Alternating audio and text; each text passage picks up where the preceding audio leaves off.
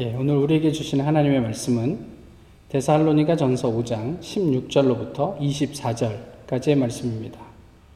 신약 성경 데살로니가 전서 5장 16절로 24절까지의 말씀입니다. 이제 하나님의 말씀을 공독하겠습니다. 항상 기뻐하라, 쉬지 말고 기도하라, 범사에 감사하라. 이것이 그리스도 예수 안에서 너희를 향하신 하나님의 뜻이니라. 성령을 소멸하지 말며 예언을 멸시하지 말고 범사에 헤아려 좋은 것을 취하고 악은 어떤 모양이라도 버리라. 평강의 하나님이 친히 너희를 온전히 거룩하게 하시고 또 너희의 온 영과 혼과 몸이 우리 주 예수 그리스도께서 강림하실 때에 흠없게 보전되기를 원하노라. 너희를 부르시는 이는 미쁘시니 그가 또한 이루시리라. 아멘. 어... 기사 하나를 읽어 드리겠습니다. 히틀러는 아리아인 출생을 늘리기 위해 인간 교배장을 만들어 공장처럼 아이를 생산해내기 시작했다. 선전에 세뇌된 애국심 강한 여성 장교들이 무작위의 남성을 만났다. 그 사이에서 태어난 아이들은 나치의 친위대 가정에 입양되거나 히틀러의 선전 도구로 이용됐다. 여성 장교들의 인간 교배장 지원율이 줄어들자 독일군은 전쟁을 통해 북유럽 여성을 강제 납치하기 시작했다. 그들은 하얀 피부, 파란 눈동자, 금발, 큰 키와 골격을 가진 여성들을 선별해 집단 강간했다. 그렇게 태어난 아이는 조금이라도 아프면 죽임을 당하기도 했다. 어, 2차 대전 당시에 히틀러가 어, 순수한 혈통인 게르만, 아리아인들의 출생률을 늘리기 위해서 어, 인간의 어떤 집단 교배장을 만들었다는 것은 상당히 충격적인 사실이 아닐 수 없습니다. 만약에 히틀러가 10년 후를 볼 수 있었다면 어땠을까요? 아, 자신의 비극적인 죽음을 보고도 그러한 삶을 살았을까 하는 질문을 해보게 됩니다. 히틀러는 뭐 워낙에 알려진 이상한 사람이니까 그렇다고 치고 우리는 어떻습니까? 하나님은 어, 우리에게 영원을 보라고 말씀을 하시는데 아, 우리는 어디까지 보면서 하나님께서 우리에게 허락해 주신 이 땅의 삶을 어, 살고 있는지 모르겠습니다. 오늘 본문은요, 영원을 보는 사람들에게 주시는 말씀입니다. 물론 우리가 다 영원을 소망한다고는 하지만 그렇다고 그 과정이 어, 완벽하다라고 말하기는 어렵지 않습니까? 지난번에 저희가 데살로니가 전서를 이렇게 쭉 이제 나누면서 이미 살폈던 것처럼 데살로니가 교회는 주변에 상당한 모범적인 교회로 알려져 있었습니다. 그렇지만 그렇다고 해서 그 교회 안에 아무런 문제가 없었다. 이렇게 이야기하지 않습니다. 영원에 대한 왜곡된 시선이 교회를 상당히 어지럽게 했던 거죠. 이러한 현실을 바로잡고 진정한 소망에 대한 권면을 오늘 본문이 담아내고 있습니다. 사실 소망에 대한 말씀이라고는 하지만 내용 자체는 우리를 상당히 절망하게 만드는 말씀이에요. 항상 기뻐하라. 쉬지 말고 기도하라. 범사에 감사하라. 이 중에 한 가지만 얘기를 해도 부담이 팍팍 들 텐데 이 3종 세트를 가지고 항상 우리가 교회 안에서 우리는 이래야 합니다. 라면서 이렇게 얘기를 하니까 이게 이만저만 불편한 말씀이 아니에요. 어떻게 우리가 항상 기뻐할 수가 있어요? 모든 상황에 기뻐하실 수 있어요? 그리고 쉬지 않고 어떻게 기도합니까? 하루에 5분 하기도 힘든데 쉬지 않고 기도하라는 말이 사실 도전은 될지 몰라도 우리가 삶 속에서 그렇게 그것을 구현해내는 게 여간 어려운 일이 아닐 수 없습니다. 범사에 또는 어떻게 감사합니까? 아이들이 속썩일 때마다, 아, 또 뭐 여러 가지 난관에 부딪힐 때마다, 또 나에게 어떤 그런 어떤 도저히 감당할 수 없는 힘겨운 일들을 어, 감당해내야 하는 순간순간마다 우리가 어떻게 그렇게 감사하면서 살 수 있겠습니까? 물론 이성적으로야 그럼에도 불구하고 이렇게 귀한 가정을 주시고 아이를 주시고 이러한 환경을 주시고 공부할 수 있는 기회를 주신 것에 감사할 수 있을지언정 정말 우리의 영혼에서 뭐 영끌 내지는 우리의 어떤 감성 그대로 하나님 앞에 감사하는 일은 쉬운 일이 아니지요. 아, 이 부분을 중심으로 항상 기뻐하라, 쉬지 말고 기도하라, 범사에 감사하라. 되게 많은 말씀들을 들으셨을 거예요. 그런데 오늘은요, 좀 다른 부분에 좀 저희가 집중을 해서 좀 살펴보면 좋겠다 싶습니다. 본문은 사실 헬라에서 보면 이렇게 계속 어떤 접속사로 연결되는 게 아니고요. 그냥 단문 단문을 그냥 으로 이제 끊어져 있습니다. 물론 뭐 이렇게, 이렇게 뭐 어쨌든 그렇습니다. 그래서 그냥 이게 하나의 어떤 이게 뭐 그룹이다, 하나의 문장이다 이렇게 생각하시기보다는 항상 기뻐하라 이런 식으로 예언을 뭐 성령을 소멸하지 말라, 예언을 멸시하지 말라, 항상 선을 좇으라 뭐 이런 단문으로 읽으시면은 아, 원래의 어떤 그런 본문에 더 근접하기도 한데 어쨌든 그렇습니다. 그럼에도 불구하고 저희가 잘 본문을 이렇게 살펴서 따져보면 그 하나님의 뜻을 근원적으로 이룰 수 있는 해법이 성령을 소멸하지 말라, 또 예언을 멸시하지 말라라는 말씀에 들어있는 것이 아닌가 싶어요. 바꾸어 말하면 성령을 소멸하지 않고 또 예언을 멸시하지 않아야 우리가 항상 기뻐하고 쉬지 않고 기도하고 범사에 감사할 수 있다라는 말이 되기도 한다는 거예요. 성령, 성령을 소멸하지 말고 예언을 멸시하지 말라고 했을 때의 전제가 무엇입니까? 당시 어떤 사람들이 성령을 소멸하고 또 예언을 멸시하고 있다라는 거죠. 잘 살고 있는데 그 사람들에게 성령을 소멸하지 마라고 얘기할 수는 없잖아요. 그러니까 뭐 이런 어떤 전제를 가지고 저희가 본문을 조금 보자는 거예요. 이 두 가지에 대해서 그때 당시에는 그랬는데 또 고린도 교회도 마찬가지고 뭐 여러 초대 교회들이 그랬는데 오늘을 사는 우리에게는 어떤가 이런 것들을 좀 생각을 해 보면 좋겠다 싶습니다. 먼저 성령을 소멸한다. 에서 소멸한다는 말은 이 없앤다 또는 억제하다 내지는 어, 제한하다 이런 거예요. 그러니까 성령을 소멸하는 것은 누군가가 성령의 자유로움을 어떤 형태로든지 억제하고 억누르고 그 더 이상 발현하지 못하도록 이게 이제 제한을 한다라는 의미가 그 속에 들어 있는 거죠. 아마 다음에 두 가지로 크게 대별될 수 있지 않을까 싶어요. 먼저는 뭐냐면 성령을 불러요. 성령을 부르는 게 이게 왜 문제가 돼요? 왜 성령을 소멸하는 게 돼요? 아무 문제가 없죠. 때로는 이 성령을 부르고 하는 것이 열정적이고 신앙적인 것처럼 보일 수도 있어요. 그런데 다 그렇지 않다라는 것에 함정이 있는. 그, 그 내가 실제로 입으로는 성령을 부르고 찾는 것처럼 보이지만 그 안에 내용에 무엇을 담고 있느냐가 중요하지 않습니까? 그 내용에 마치 무당이 신을 부르듯이 성령을 부른다면, 아, 그러, 그러면은 그것은 아, 성령을 소멸하는 일이죠. 어, 질문을 하나 해볼까요? 하나님이 우리가 오라면 오고 가라면 가라는 존재, 하는 존재입니까? 뭐, 누구도 그렇게 말씀하시지 않겠죠. 그렇지만, 그럼에도 불구하고 우리는 하나님을 종부리듯 나의 욕구대로 부리고 싶어 하는 것은 아닙니까? 그래서 필요가 있을 때마다 하나님 나 돈 필요하니까 돈 주세요. 하나님 나 지금 외로우니까 내 옆에다가 누구 그뭐 사귈 수 있는 남자나 여자 하나 데려다 놔. 이렇게 우리에게 하나님에게 요구하지 않습니까? 하나님 도대체 어디 있어? 내가 지금 이렇게 부르고 있는데 내 옆에 와봐. 나 지금 방언 받고 싶으니까 빨리 가지고 와. 뭐 저희가 이렇게 무례하게 이야기하지는 않지만 그래도 그 내용들을 좀 보면은 마치 그런 것처럼 보이지 않아요? 무당을 찾아가는 것과 뭐가 달라요? 내가 병이 들렸는데 구술해가지고 이 병이 나았으면 좋겠습니다. 그리고 무당한테 오라 가라 하면서 뭐, 뭐, 구슬 한번 해라 마라. 뭐 이런 요구들을 하는 것과 내용 면에서 뭐가 다르냐는 말이에요. 그러면서 우리는 목이 터져라 성령을 부르짖습니다. 때로는 이것이 간절함이라는 포장, 을 해서 성령을 부르기도 합니다.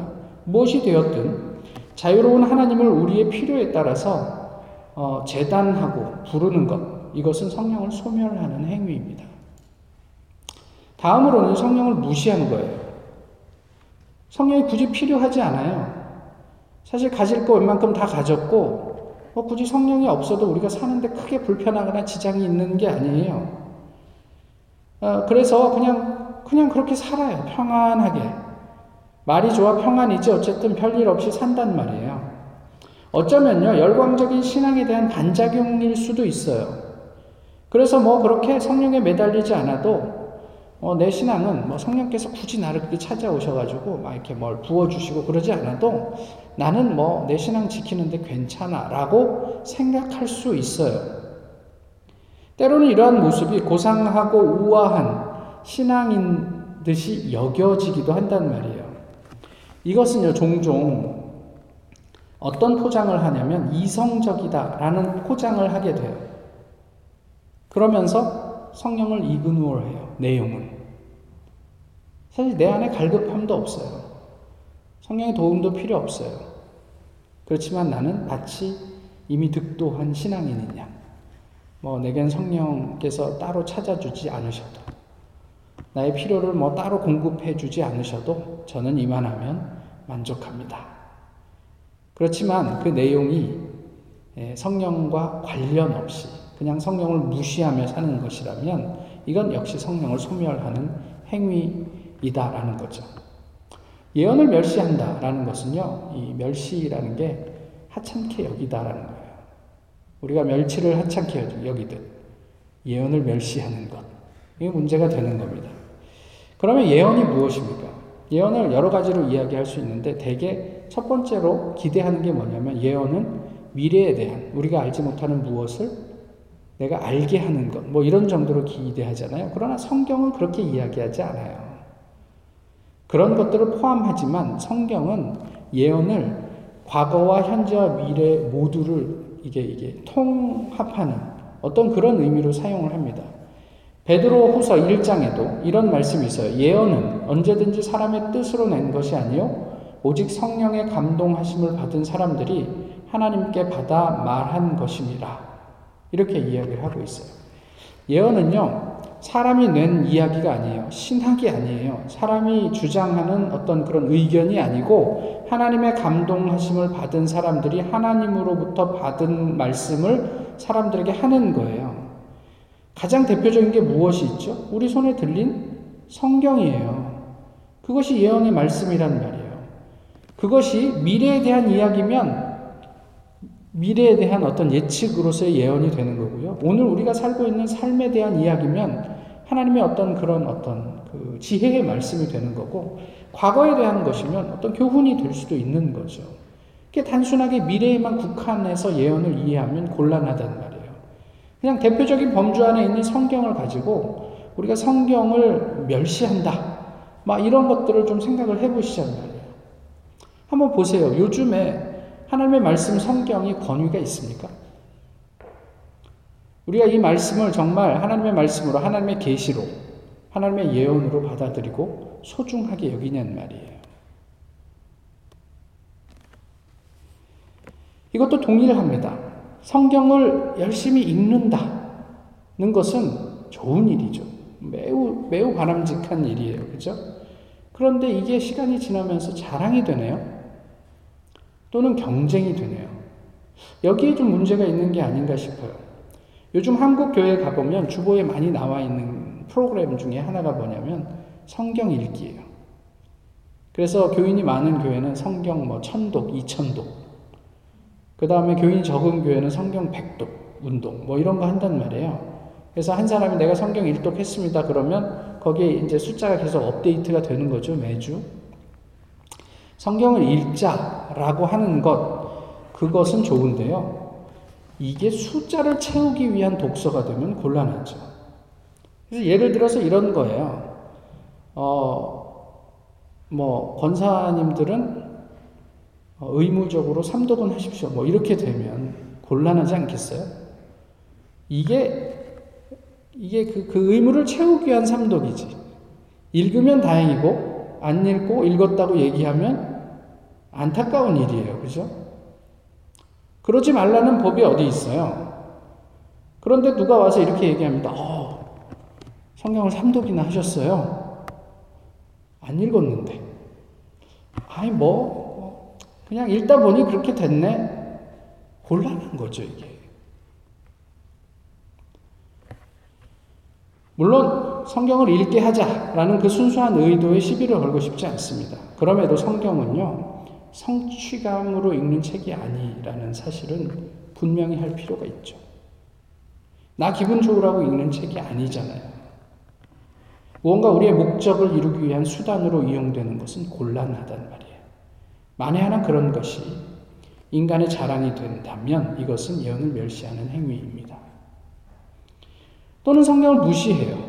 이 성경을 무시한다는 게 아주 교묘한, 아주 되게 이게 분별이 필요한 일이기는 한데, 어, 과학과 성경, 뭐 이런 주제들로 요즘 말을, 말이 많잖아요. 그죠? 과학을 배관시하는 것, 이것도 문제입니다.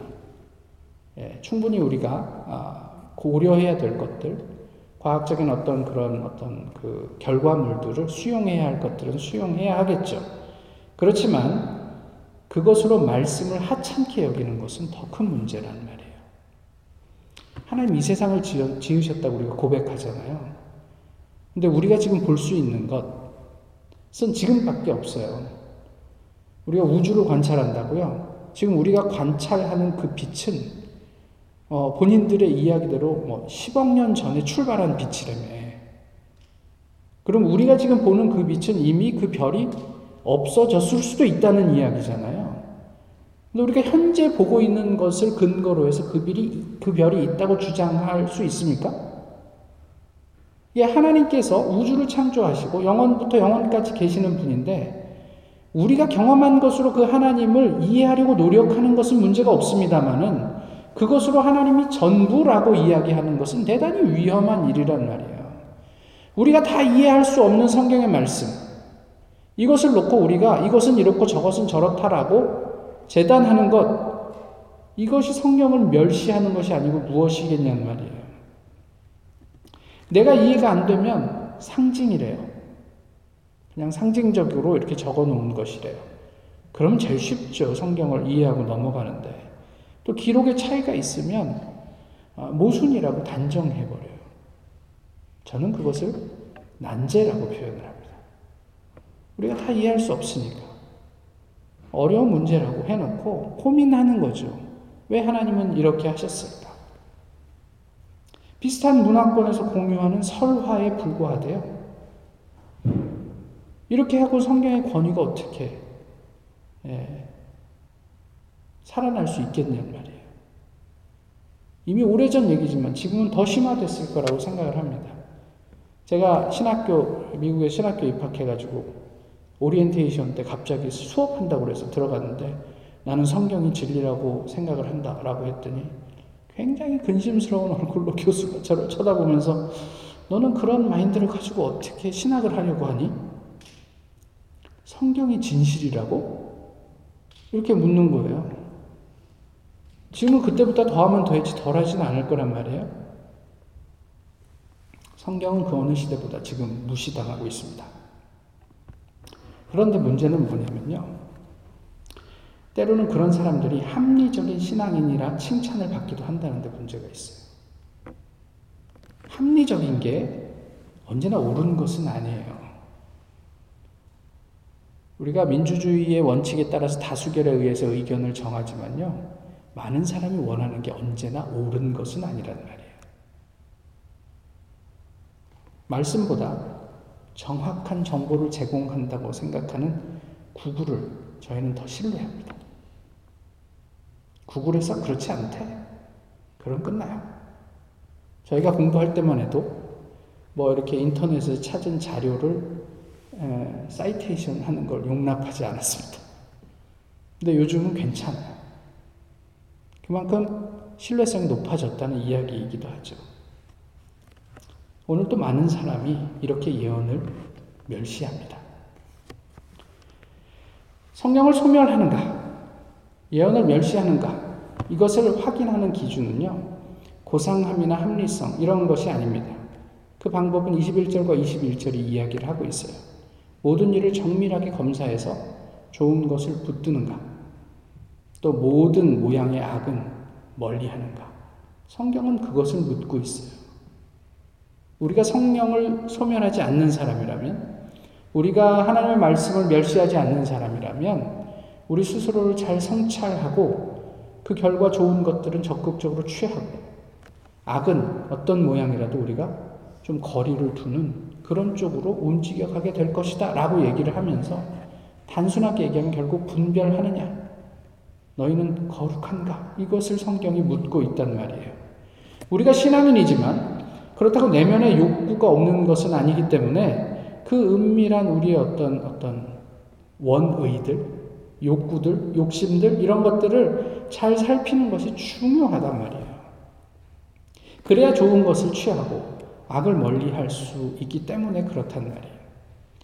본인이 자각을 하든 그렇지 못하든 간에 성령과 예언을 소멸하고 멸시하던 사람들은 삶이 위기에 직면했을 때 또는 많은 방안을 강구했지만 인간의 힘으로 더 이상 어떻게 해볼 수 없는 상황에 직면했을 때 그때가 되면 자신의 신앙 수준을 드러냅니다. 그래서 열심히 성경을 찾고 부르짖고 또 성경을 읽었던 사람들은 아쉬움과 원망으로 드러내요. 내가 어떻게 신앙생활 했는데 하나님 나한테 어떻게 이럴 수 있어? 뭐 이렇게 이야기를 하고요.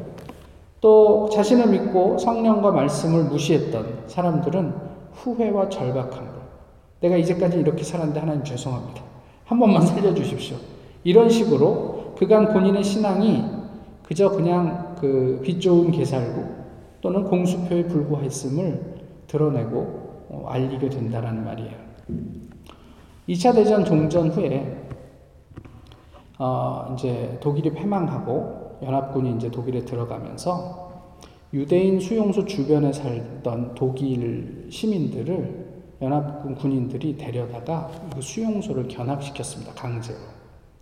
근데 그 필름을, 필름을 보시면 그 수용소를 구경하러 갈 때는 이 사람들이 무슨 소풍 가나 보다 그러고 굉장히 웃으면서 이렇게 아주 가볍게 유쾌하게 이렇게 그 수용소로 들어가요. 근데 수용소를 보고 나올 때는 어떤 사람은 오열하기도 하고 어떤 사람은 기절해서 군인들에 의해서 실려 나오기도 했습니다. 오랫동안 유대인들은 그 안에서 말도 안 되는 이유로 수백만이 죽어가는데 자기들은 그냥 밖에서 아무런 그런 거 없이 자유를 누리고 그냥 편안하게 살았던 거예요. 근데 그 사람들이 누구예요? 독일 사람들이요? 아니요. 그리스도인들이었어요.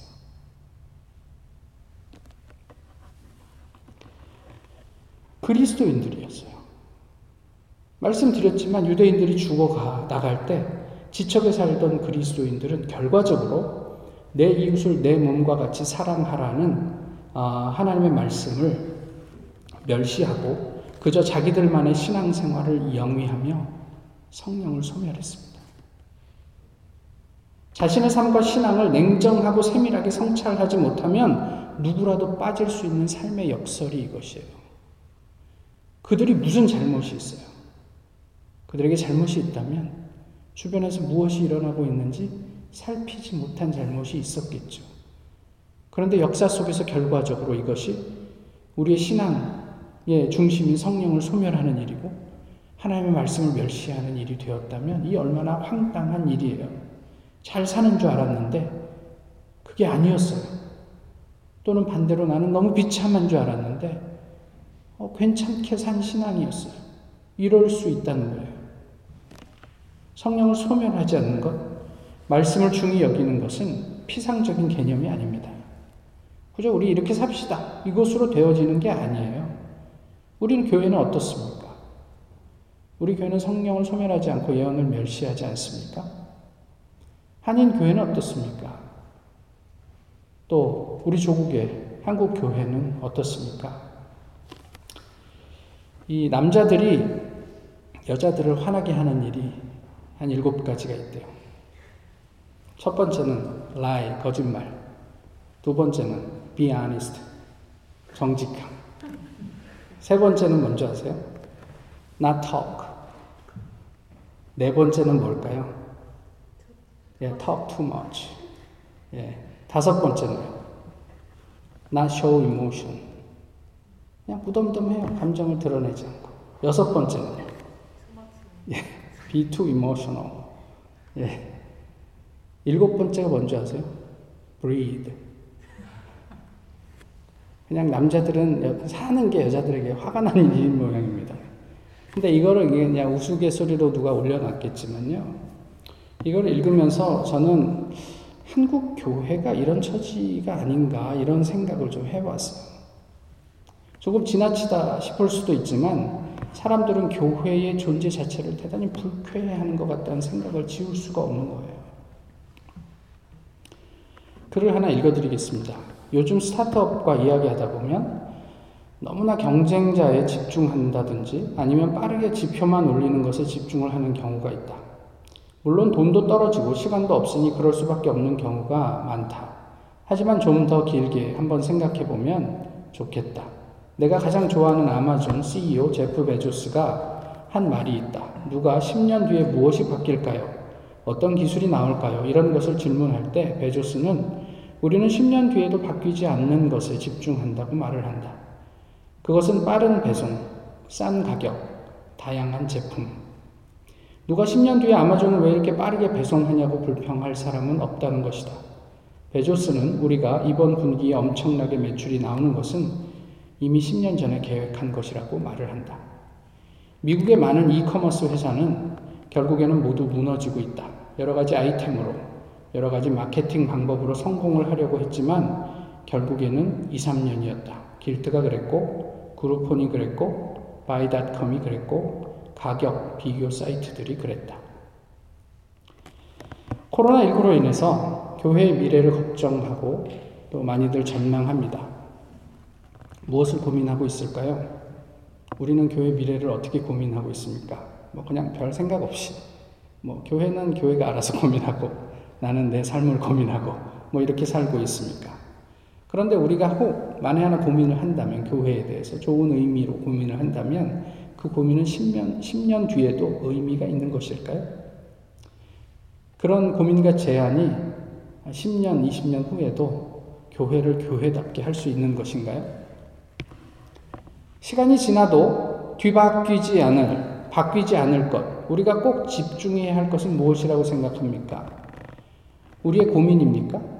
우리의 기가 막힌 아이디어입니까? 아니죠. 영원히 변하지 않을 것. 그것은 하나님입니다. 그것이 교회의 의미예요. 교회는 하나님만 살아 있으면 돼요. 우리가 고민해야 한다면 그 하나님을 어떻게 살아있게 만드느냐가 우리의 고민이 되어야 하겠죠. 항상, 어, 항상 기뻐하라. 쉬지, 쉬지 말고 기도하라. 범사에 감사하라. 이 불가능, 불가능할 것 같은 하나님의 뜻. 이것이 교회의 고민이어야 합니다. 나는 왜 항상 기뻐하지 못하나? 항상 기뻐하기 위해서 무엇을 해야 하나? 나는 왜 늘 기도하지 못하나? 늘 기도하기 위해서 무엇을 해야 하나? 나는 왜 모든 일에 감사함이 없나? 감사하기 위해서 나는 또 무엇을 해야 하나? 이것이 우리의 고민이 되어야 하지 않을까요? 하나님의 뜻, 이것은 영원히 바뀌지 않을 것이고, 우리를 부르신 미쁘시니, 이 미쁘다가 신실하다라는 뜻이거든요. 그 성실하신 하나님은 오늘 본문이 그렇게 얘기하고 있죠. 반드시 당신의 뜻을 이루어 내실 것이다. 우리의 자격과 조건과 상관없이. 성령과 예언에 진실하려는 우리의 노력과 더불어 그가 또한 이루시리라는 하나님의 의지가 오늘 본문을 대하는 우리에게 소망이 됩니다. 저는 부족해요. 연약해요. 그런데 아, 우리를 부르신 이는 미쁘시니 그가 또한 이루시리라. 그가 우리와 더불어 이루어 내시리라. 이게 우리의 소망이 된단 말이에요. 다른 분들은 어떻게 느끼시는지 모르겠지만요. 저는 신앙이, 신앙 어, 생활을 할수록, 시간이 지날수록, 나이, 나이를 먹을수록 신앙에 자신이 없어져요. 젊었을 때는 뭐 무서운 거 없이 물불 가리지 않고 뭐 이 말 저 말 다 해야 되는데 시간이 지날수록 그래 되나? 뭐 이런 생각들이 참 많이 들어요. 참 하찮게 느껴지고 결국에는 소멸하게 될 인간에 지나지 않는데 그런 목사이니까 뭐 별로 기대하지 마세요. 예, 그런 이야기를 하고 싶었던 건 아닌데 어쨌든 그렇지만 적어도 저는 반드시 당신의 뜻을 관철시킬 하나님을 믿고 소망하며 다시 오실 주님을 기대합니다. 어쩌면 올해는 코로나19 때문에 이런 어떤 생각들이 더 이렇게 그 커진지 모르겠어요. 근데 저에게 올해의 대림절은 그래서 유난히 다른 때보다 간절합니다. 성경은 하나님이 소멸하는 불이라 이렇게 이야기를 합니다. 하나님은 세상을 소멸합니다. 만몬의 가치를 소멸하실 것입니다. 하나님 우리가 성령을 소멸하지 않고 진리의 말씀 앞에서 다 소멸되게 될 세상의 모든 것으로부터 자유로워지시기를 바래요. 그게 하나님이 원하시는 거예요. 그것을 우리가 분별할 수 있기를 바라신다고요.